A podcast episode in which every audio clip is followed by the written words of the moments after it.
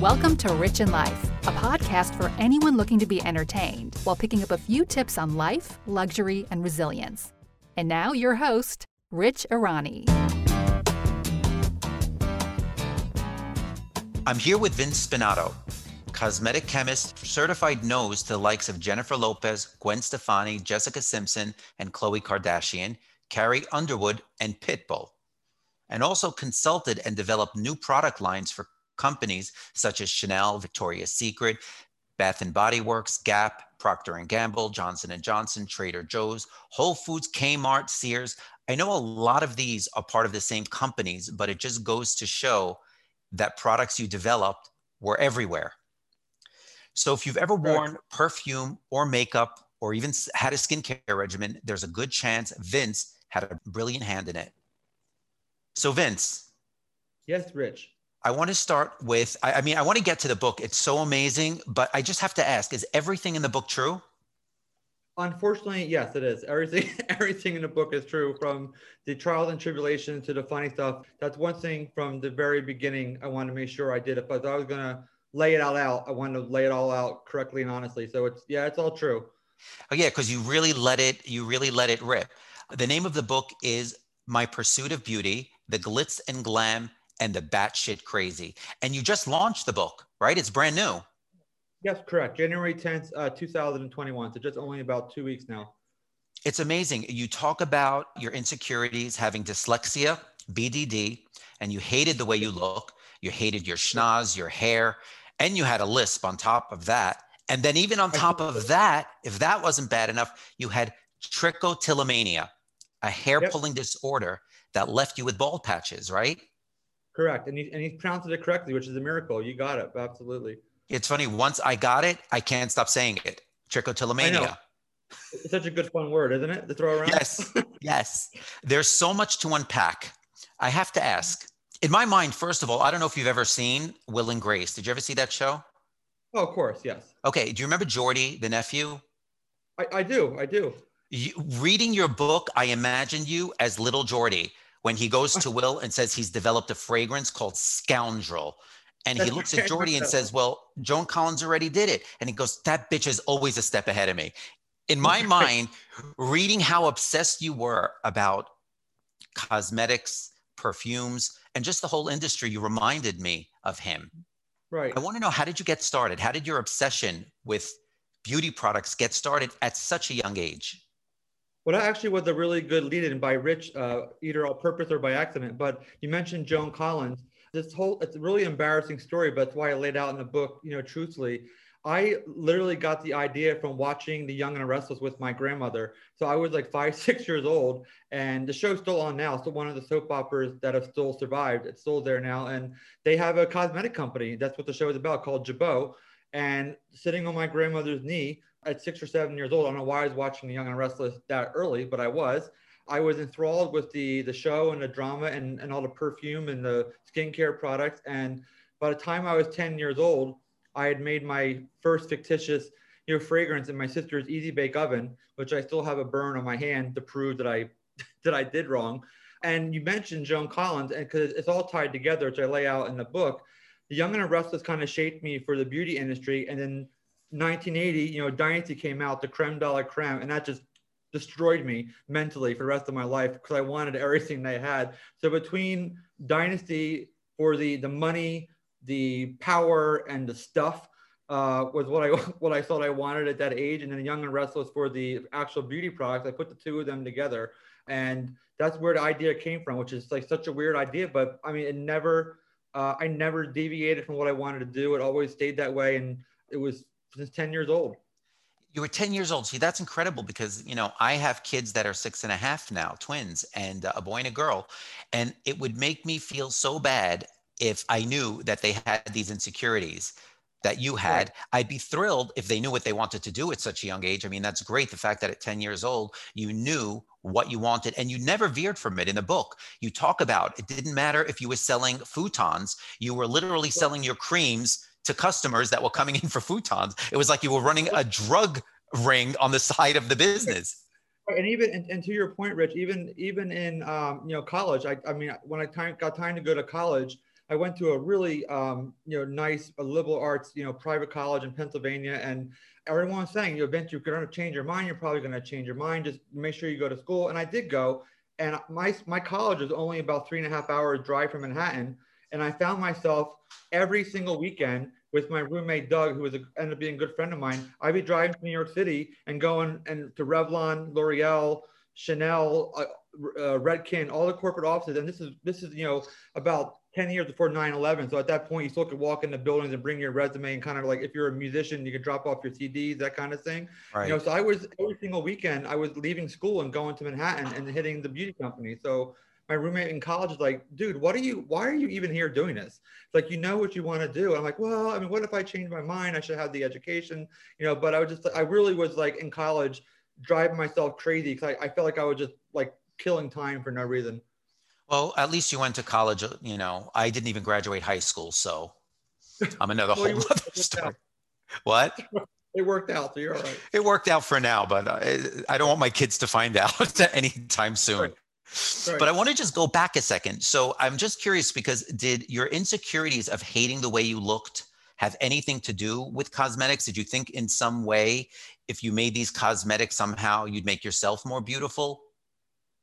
Yes, I, I mean, I, I did. And really, uh, Rich, it started with the trichotillomania. And I know the exact day that it actually happened. Normally, it's triggered by a traumatic event. And you, you said I have there in the book that I, I was very, very close to my grandmother and she passed away, you know, in front of me, uh, just me and her by myself at 11 years old. And about a week later, after that had happened, I know exactly what I was doing. I was watching Revenge of the Nerds Part One down in my basement. I was watching it on a, you know, I was watching it on v, a VHS tape. And when the movie started, I had a full head of hair, and when the movie was over, I had a bald spot the size of a coaster on top of my head. So it was me. A lot of trick trick people. We call them kind of tricks. Everyone that has trichotillomania will know what I'm saying. It's either subconscious or it's um or it's conscious. Me started off being subconscious, so I didn't know what I even done until I saw the pile of hair on the floor. So that right away started my insecurities. So I looked obviously horrible, and no one at that time even knew what that disorder was. Even doctors were just just starting to get into it to try and figure out, you know, what it was. I mean, you, there's actually um, there's talk about trichotillomania actually in the Bible. So I mean, so it's like it's been there for a long time. But to, to answer your question, once again, back to Dynasty, there was a, a four about four years into the show uh, the, the character Steven Carrington had like it was like he was like an oil rig explosion. And the following week he came back a different character and he was like much better looking and, and he was he had plastic surgery he was in the hospital. They showed him in the hospital getting plastic surgery after the oil rig explosion. I'm like oh i can do that. I can like start making myself look better. Because to your point earlier i had a big nose. Now i had bald spots in my hair. I still I had a list, which I still actually have now, as you probably could hear, but it's much, it's much better. So it was. I think it it's was charming. Of, it's, it's I like delightful, your, isn't it? It is. I think it's yeah. charming. My nephew stutters, and we did a podcast together. And I said uh, on the podcast he doesn't want to be on because he stutters. I love his stutter. I think it's charming. Yeah. I love your your lisp. I think it's actually very charming. I, I, I dated a I, I, dated a guy once in a while that once that had a stutter, and I, he used to say, "Yo, pick your safe word." I'm like, "Well, it's Poughkeepsie." And he's like, "Well, I can't say that." I'm like, "Exactly." like that. That's a good one.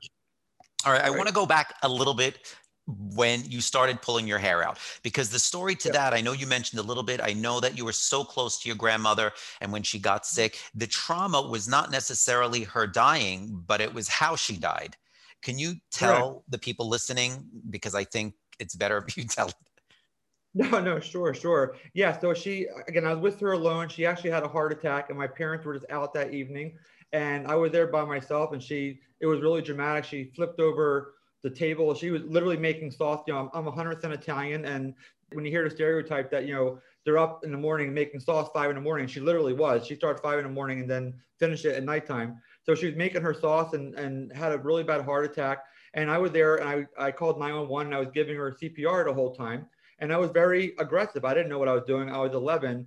So it kind of just flashed forward a couple hours later when we when they finally uh, was in the hospital and she had passed away in a hospital uh, my mother and father were in the hospital room and kind of talking to the doctor. And I was like kind of peeking around the corner because kids weren't like allowed in the ER and stuff. And I overheard the doctor you know, tell my parents that, oh, your son, I think, in, not think that you, he inadvertently you crushed your mother's rib cage, and that's that's a cause to her death.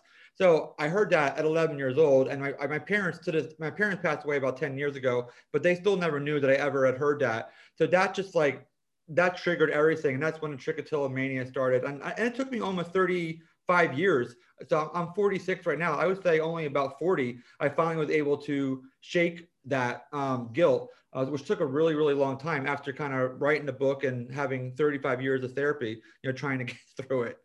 Yeah, I, I can imagine it being so traumatic for you. How long after your grandmother passed away did the hair pulling begin?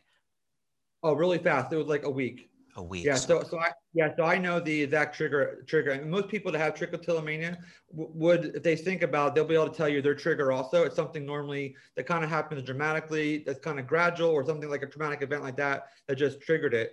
And it's still to this day, I still do it. I, I have it under control, but it doesn't really ever go away. I like I learned to like you know try and move to like armpit hair or it could be leg hair or you know arm hair and i even like to say pubic hair because i don't want people to think that the ones that actually do pubic hair are kind of like in a world their own we all, we all do it so it's just right. it's uh so, so it's like a, it's, it's the whole entire body but I like the point is if you're going to do it you might as well kill two birds with one stone and get the hair that right. you don't want as opposed to the hair on your head but looking at you That's now right. i mean your hairline looks good i don't notice anything at all since you came out with trichotillomania since you came out with that you know disorder did you notice people coming to you and more and more people had it yes yes i, I did actually i have my best friend right now I met through her through trick through a, a, trick you know support group, and she I had never met anybody that actually had it. So I, again, it's it's not that it's not it's actually very it's very live and well, but it's it's a very hidden disorder. If you go on YouTube and kind of Google it,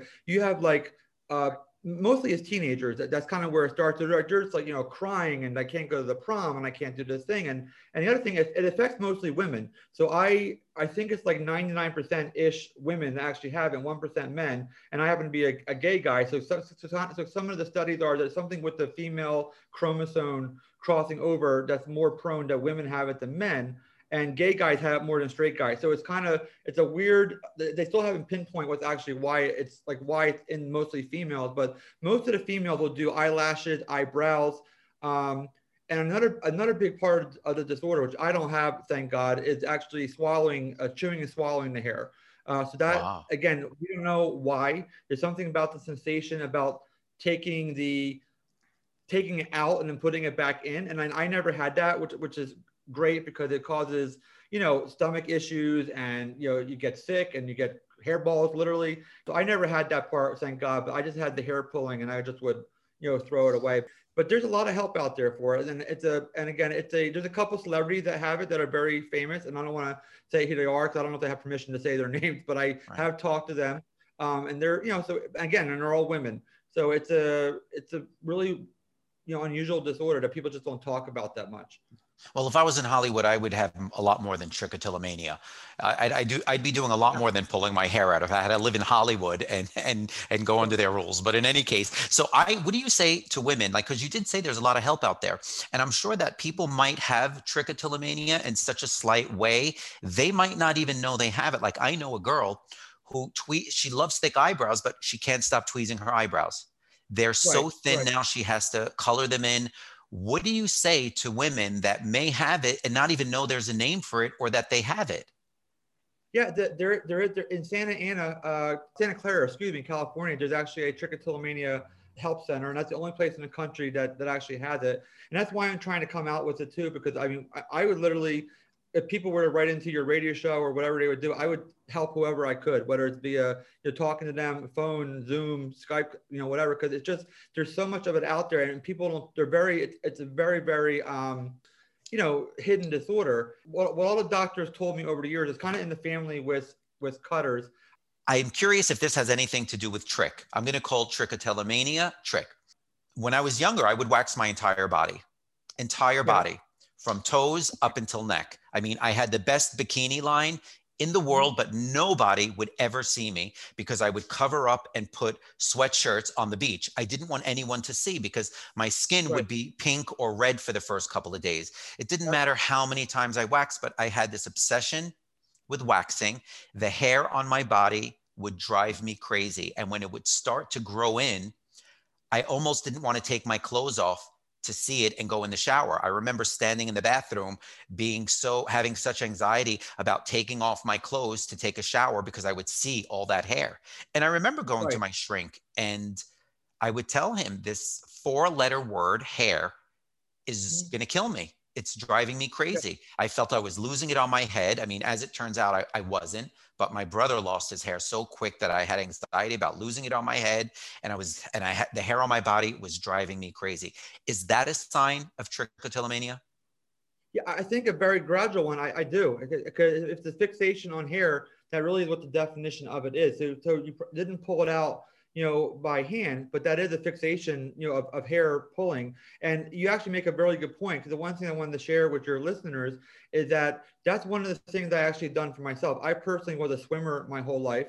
I realized, well, there's two things I realized. Once after going through a lot of doctors, if you were to get an antidepressant or something to help with trichotillomania, the ones they give you are to actually boost serotonin. And vitamin um, UVB, which is mostly encapsulated in tanning beds, are boost your serotonin level. So one thing as a teenager, I already found out, I started going to tanning beds all the time. And all my friends from high school will tell you, I look like I came back from, you know, from Bora Bora every week in high school. So I always was dark. And I used to wax myself from neck to nuts, everything I possibly could. So the two, so what it would do, you know, Rich, is honestly give us, give you a fix. So I tell people that we're trick all the time. That's still something I do to this day. I go to t- tanning bed and it has to be a tanning bed, not the regular sun, because the UVB is encapsulated. But as a cosmetic chemist, I can't overly advertise that because obviously it's horrible for your skin right. in general. But for for for trichotillomania, it helps raise your serotonin level. And to this day, I still wax my whole entire body again from necks down to my feet. And it gives me like it gives me a fix. So I really think you probably had a very very small cutting edge of that probably that was that was in your in your psyche for sure. I mean if you fixate like on you know pimples or ingrown hairs that's all kind of in the same same family. Right. It, it, it's incredible because you know at the time i didn't know it and i was put on medication too for it. And i think i kind of um, grew out of it I think it could have been the medication because it kind of subsided after a while. And ironically, now that I'm older, my hair grows in so thin and so little because I think of the decades of ripping the hair out of my body. Well, sure, sure. Yeah, that, that'll definitely kill the follicle over a period of time.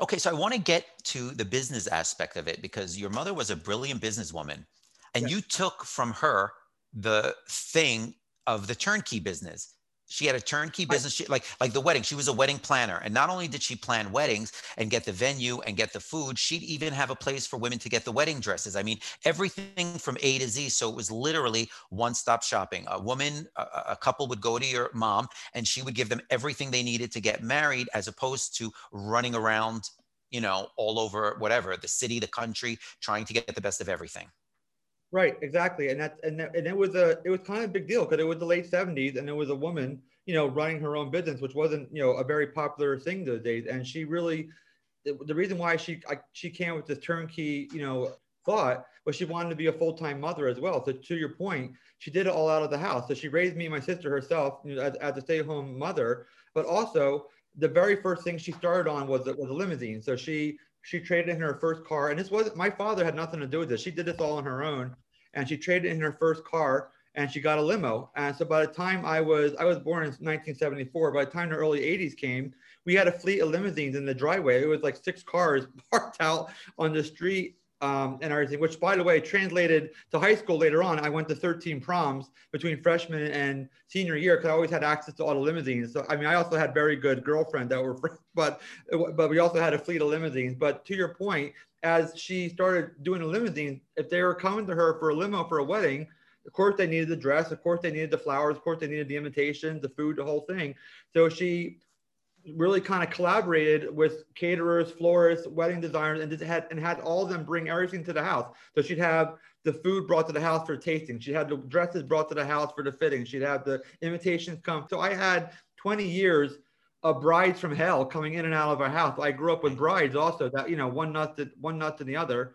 Then we have like really funny things like, you know, I'm 100% Italian Roman Catholic. So we have a lot of big uh, Italian population where I grew up on, on the Jersey Shore, and also there's a lot of Jews. So, and, and, as you probably know, a lot of Jews and Italians are very attracted to each other. So we'd have these two different religions in our house screaming, "Oh, a synagogue! No, we're going to do the church! Oh, no, the priest! No, the rabbi!" And so my mother used to be also kind of like a like a a referee between the Jews and the Italians to try and get to, to get them married. So I just remember a lot of these crazy brides, um, specifically when it was like different religions trying to tie it all together. So she also was a a problem solver. So as, as far as calming people down. Right. I heard somebody once say that if people know your smell, if you get out of an elevator and they go, ah, Vince was here, you should switch perfumes or colognes. Is that true? Uh, well, yes. If, it, if yeah, if it's too, I agree with that too. If it's, it's subjective, but I agree with that too. If people start to realize that that's you all the time, I would. It's time to switch it up. I, I have so. been wearing the same cologne forever, and I wear. I, am a cologne wearer, even if I'm not mm-hmm. kind of doing anything. It's just kind of my habit. After I'm after I come out of the shower, it's just kind of my habit. Plus, my kids sneak into my bed at night, and I like for them to smell me. So when I'm dead, they'll remember exactly what I smelled like. That's right, and that's a lot of times those things happen too. You know, somebody passes away, whether it's somebody in your family or whether it's an animal, even an animal, you know, my mother has been dead for 10 years and I still have boxes from her that she shipped me like stuff in 10 years ago. When I opened a box, I mean, it's her. It's, I mean, it's amazing. It's not, and it's not really even like, like something she wore, but it could be something even as simple as the laundry detergent, the way the, right. the way the washer you use a certain you know was tied in with with the you know fabric softener type of thing. So really, it's things like that really evoke you know memories. It does, which is why I like sticking to the same. That's why I like sticking to the same fragrance. Right. Did your mom wear perfume? Do you remember what she wore? The, the other funny thing is, I'm being she actually wore absolutely nothing. She was oh. she was very highly allergic to everything. So she put on an essential oil once in a while, but she never wore perfume and stuff because she had really bad allergies and asthma. So I never even could like play and try it around the house because she'd be sneezing and having an asthma attack. So, so I had to like leave the house even trying to spray, you know, spray her fragrance. And when and, and I was young, uh, Axe had just come out, which was like, you know, that's like the man, man, man smell. That so you spray uh, most most uh, parents that have teenage boys, you know, that they that they spray Axe, the whole entire house smells like you know a sweaty gym. Right, right, right. So my mother wore um, uh, Shalimar for a while yeah. and I couldn't take it. I hated the smell of it. I remember every time she'd put it on, I hated the Shalimar. And I bought right. her a bottle of Quelques Fleurs, which yeah. was very florally, which I loved. And I used to smell it on customers of mine on Madison Avenue or Third Avenue when they come in. And then my mother got addicted to that and she wore that for so many years. So now whenever I smell Quelques Fleurs, it reminds me of my mother, who also, I also lost both my parents. So, you know, it's very sentimental to me when I do smell it. Right, right. And and, and there's ones that, you know, from that period of time, Shalimar, Joy, the original number five of Chanel, Opium. I mean, that's like they're they're just very, very, very potent. And that's, and that's the way it was for that period of time. And then I kind of went away for a while. And then in the lady in, in the 80s, it came back again, like with you know Giorgio and like you know 960 from Beverly Hills. So they're so now we're like everything's kind of much more kind of unisex and softer right now um, you know, and you know, and all of that. I, I use ketone. Yeah. I don't yeah, know if you've ever heard of it. it yeah, I have. I have actually. I, I used it. It's you know, I like it. My kids like it. I mean, so that's kind of my my thing that I've been using. Who was your very first celebrity to come for a fragrance to you? Uh, Michael Jordan. That, was it for Foot Locker? It was the Foot Locker one. I, I, it was actually, it was actually developed through Bijan in Beverly Hills. So they were uh-huh. the, they were the creators of it. But I, once again, they were across the street from where I was working at Vidal with Beverly, and I just went in there and said, let me, let me help with this. So I had a big hand in working on the Foot Locker one for Michael Jordan, and that spun off to the Jennifer Lopez one. Again, Jennifer, Jennifer Lopez. Lopez one, yeah. So the Jennifer Lopez one was created by you know by Coty and uh, or or Unilever. I can't remember which one it was, but we provided like the oils actually for the fragrance and putting it together. So I got to meet with her a couple times, and I don't know if I say it in a book, but I it was right when she had the famous song Jenny from the Block you know, out and she was dating Ben Affleck at the time. And me and her, you know, really hit it off. And she started calling me Vinny from the block. And so we, she was a lovely, lovely lady. And she's absolutely brilliant too her fragrance was made by a really big company, but we would be providing her like essential oils and different kind of scents to smell to kind of get her get her to that spot. She's actually a beautiful woman, I have to say, and she's worn my shoes. Yeah, she's a beautiful woman. I don't know how she is as, as, as a person, but she's a beautiful woman. She seems like she's okay. Yeah. Do you have that, favorite fragrances? I do actually for myself. I'm Can you be honest? Yes, I, I, oh my god, with I they should have warned you before you got my, me on a podcast. I, I'm overly honest. Great. I yeah, want to know your favorites. I don't care if you develop them, not develop them, or which celebrity you develop them for. What are your favorite fragrances? Well, the funny thing is that everything I develop, I don't use. But after the 18 months is over, I, if I smell, I want to vomit. I can't even. I can't even handle it anymore because you're smelling the same fragrance and the same thing every single day. Um, like I, I take my, I take my customers your products home after they're developed, and I use them, of course, after for performance. And then once that, I can't even smell them anymore. I'm like, I'm done. I'm out. You know, so I, I get so it. I, I get yeah. it. My sister cooks all day. By the time nighttime comes, when we go to her house, she can't eat it. She's smelling it right. the entire day. I'm done. That's right. But for, for me, I really I really love most a lot a couple of the Tom Ford fragrances for myself personally. So I I even wear uh, Black Orchid uh, once in a while. He has one called um, Cherry Red, I think it's called, or ch- oh, Cherry Blossom that I wear that I love. I don't know. I think it's at the right name. But so I'm really kind of in the Tom Ford stuff. I really like. Tom Ford Cherry Blossom. What was the other? Black Orchid. Oh, Black Orchid. That's what I have on right now, for example. But you use your own skincare products. I do. I do. That that I do do because I, I just have to. I just you know that'd be really like a I'd really be a, a hypocrite. But yeah, a hypocrite. Hippocratic oath. Right. That's funny. I love that how Dynasty was such a huge influence on you because it was for me as well. I was obsessed with Dynasty. And I remember going to Nell's. I don't know, did you ever live in New York City? I think you did. In your book, you no, no, you... I, no I, I, stayed in the Jersey Shore, uh, South Jersey, but, but I went back to the city all the time. But I never actually lived there. But I was there like all week long, going back and forth all the time. Yeah, we have a house by the Jersey Shore too. We're in, um, we're by Asbury Park. Did you ever hear of that? Yeah, of course, Asbury? of course, yeah yeah, I'm down in Ocean City, which is um, about a half an hour south of Atlantic City. I grew up in Vineland, which is right uh, an offset of the of the um, the shore point. But all of our childhood was in Ocean City, which is pretty much right below Atlantic City, right there. So I was that, that's the other thing. I was gambling before I could walk. And you asked me earlier. It's another funny story. You asked me earlier about you know my genetic dysmorphic disorder and everything. So I had this funny story I love to tell because I was going to like casinos and stuff before I even could like walk because we just was right there. And I remember one time I already had the trichotillomania, I already had genetic dysmorphic disorder, I had the dyslexia. So all these things were always kind of in my head. And I was playing roulette one time, and the and there's a woman that was just staring at me the whole time, She's saying, "Hey," looking at me and talking, and, and she, but she was staring and staring and staring and staring. So finally, like an hour and a half later, she walks away and she goes, "I just realized, I just want to let you know, you probably noticed I've been looking at you all night." I go, "Yeah, I, I have actually." She goes, "Oh." Well, I'm a talent scout and for for a model agency, and I want to give you my card. I go, and so I had like this like 10 seconds, like, oh my God, this woman thinks I could be a model. And she's like, oh, uh, it's for hands and feet. I go, you bitch.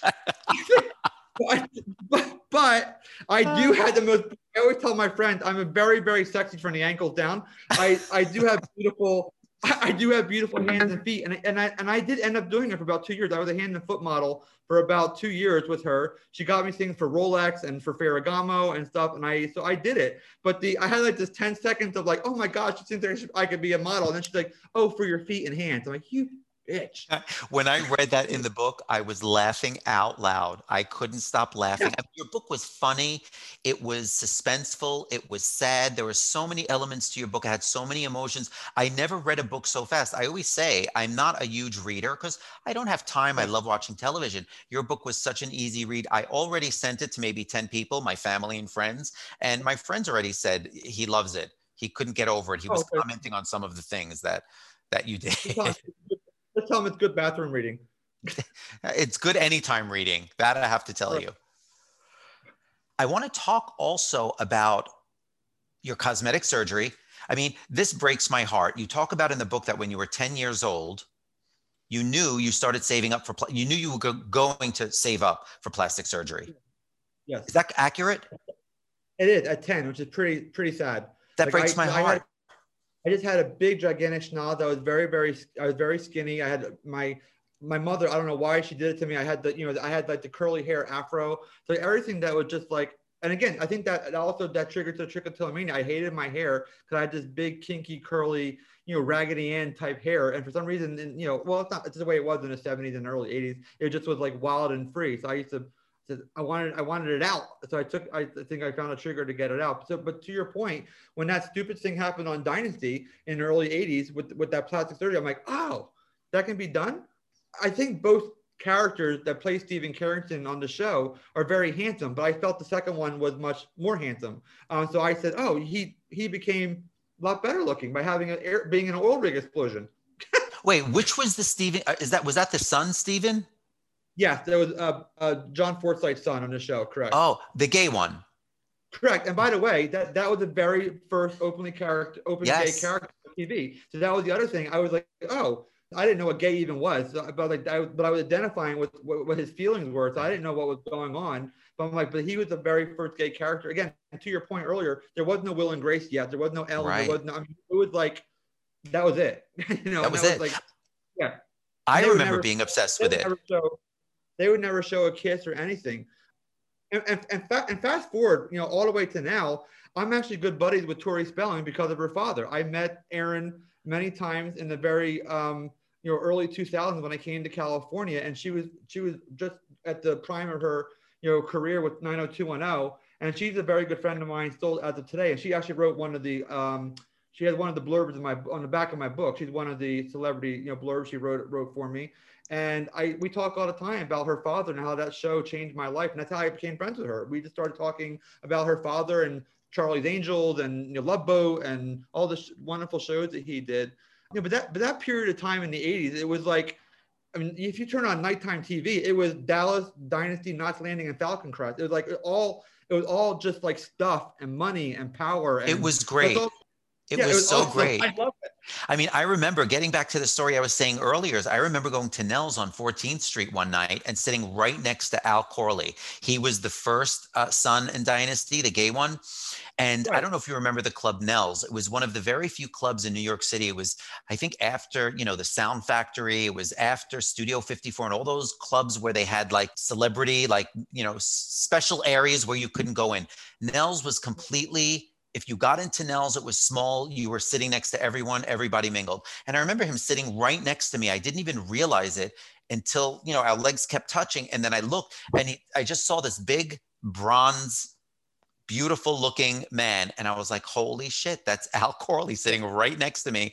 And I just remember it just being so surreal, not just the television aspect of it, even the New York City nightlife was very comparable to what I was watching on TV because we were there. It was like Iman was at the end of the bar, he was sitting next to me, and everybody was just having fun. It was a great time back in those days. I have a I have a, a documentary coming out too called Skin Deep called it's called Skin Deep Formulating a Legacy, and that's we've been filming for the last seven years. And the reason why I'm bringing that up is because we have part of the the, the documentary. We have most a, a, a, bunch of the Dynasty cast members in there with me talking about the show because I, I I really unpack in the documentary why the Young and the Restless and why in Dynasty these shows. So we have Emma Samms in the documentary, and uh, Michael Corden who played um, played Dex Dexter and Adam Carrington. So we have we have these these uh, celebrities in the show in my documentary explaining what how Dynasty was so big and how it shaped actually a generation of people because it really did with me, uh, and I was obsessed with it. I know, me too. I, I, it's, it's embarrassing to say, but when it went off the air in 1989, I actually cried for two weeks. I felt like I, I really, and I'm not, not even like joking. I felt like I lost my family. It was, I was so. my sister used to make fun of me because when the when the show would open up and the and the, and the theme song would come on, I would be like fixated on the TV. I was like, so I was like there with them for like those that one hour, like in the show with them. So it's like I, it just was. I think it just was some kind of a weird escape for me but it wasn't a really good model to really you know learn from because it was like billionaires, right? They were like what they weren't well, not just billionaires. It yeah. wasn't just the billionaire aspect. It was fueling your obsession with the way you looked, with the way you looked. Like I want to ask you, how many plastic surgeries have you had? Do you can you count? Do you know how many? I actually lost track, but I've had probably about uh, I think 12 or 13, and seven of them were on my nose. And that's the other thing where I just think I'm like being punished by my mother and by God because she's like she always said you I love your Italian nose is what is what you're all about and blah blah blah blah. I try to change it seven times and I'm not even kidding you. I wake up and I look exactly the same. So it's like my friends even joke they say the plastic surgeons put me to sleep, smack me around, and like give me black, wake me up. So I read mean, that. I look, I look slightly different, but it's like I literally cannot get rid of it. It keeps like the, the tip keeps dropping back down again. I've had the best plastic surgeons in the world working on it in Beverly Hills and in Dallas and Manhattan, and it just goes back to where it was. So I don't know what it is. And I'll tell you what it is. Do you want to know what it ahead. is? I'm going to tell Yeah, you because I'm the expert.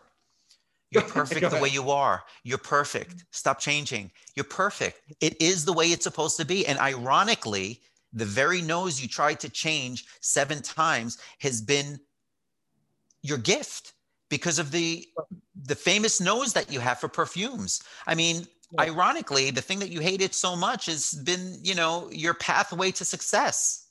Right, and, and that's and that's kind of that's kind of the sticky wicket right now because to your point, my nose is my whole career, and I I had the surgery done so many times that like a whole like right side of my nostril is kind of collapsed. I can't breathe out of one side, so I had to get at least the internal part fixed at some point. But now I'm gonna probably go to like an ear, nose, and throat, not actually a plastic surgeon. So I had to be able to breathe.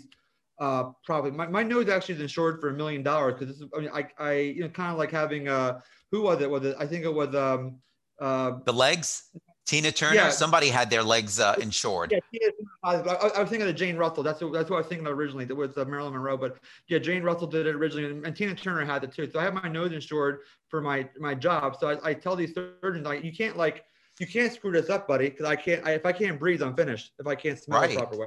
Yeah. So Amazing. now I'm like now I'm like scared. Now I now I kind of need to do it so I can just breathe probably. But I still able to do my job fine. But I would like to have both nostrils working. Would be delightful. Do you ever have regrets? I know that you had PEC implants put in, taken out, put in again. You got very sick from it. You had infections. I mean, obviously that was a regret, but did you have any other regrets of plastic surgery? Is there any advice you can give to anyone listening that's has BDD that constantly is thinking of the next thing to change? for myself personally, and I don't know, I don't know why they, they've, they've all been wrong. They've all come out wrong. I've had a problem with every single. Not, I have not walked away from one surgery that I did not have kind of some kind of problem with. I personally um, got a staph infection two different times called MRSA, you know, MRSA, which is a pretty common staph infection, and I had those um, pectoral implants put in one time and then taken out three days later because they got infected. And that's another kind of funny story I have. I was in a hospital for 10 days with these pectoral implants that got taken out and put back in. They had my chart wrong and they had me there that I was there for a sex change operation. So these doctors were treating me as a, like I had breast put in. And which was, and they, thought I actually had a problem with these. uh, So the whole, I, so literally everything that could have gone wrong. I, I, Rich, you have no idea. I could walk in the ocean right now and get hit by a train. That's just the way my life, I guess my life is. I don't know why, but to anyone that's having plastic surgery, I mean, I have that's the thing that's very frustrating for me. I had lot, I had tons of friends and family people that have done it. They come out they look they look beautiful. I I come out and it's just like the opposite. Either I look the same or something falls off of me, you know, or, or whatever. So I just haven't had. So I couldn't advise or suggest anybody to do it based on my experience. I just haven't had any luck with it. But a lot of people have you know tremendous amount of luck with it and look great when it's all said and done. But not for me. it, it hasn't worked out. Did you learn to like yourself? I, I have, and, and, and it really was getting this this book out. And I I don't say it in a book, but because of trichotillomania, I was going to therapists two times a week since I was 11 years old, up until about 33 years, uh, 33 years old, 35 roughly. And I was so I've been on I was on the couch two, two times a week for 30 years.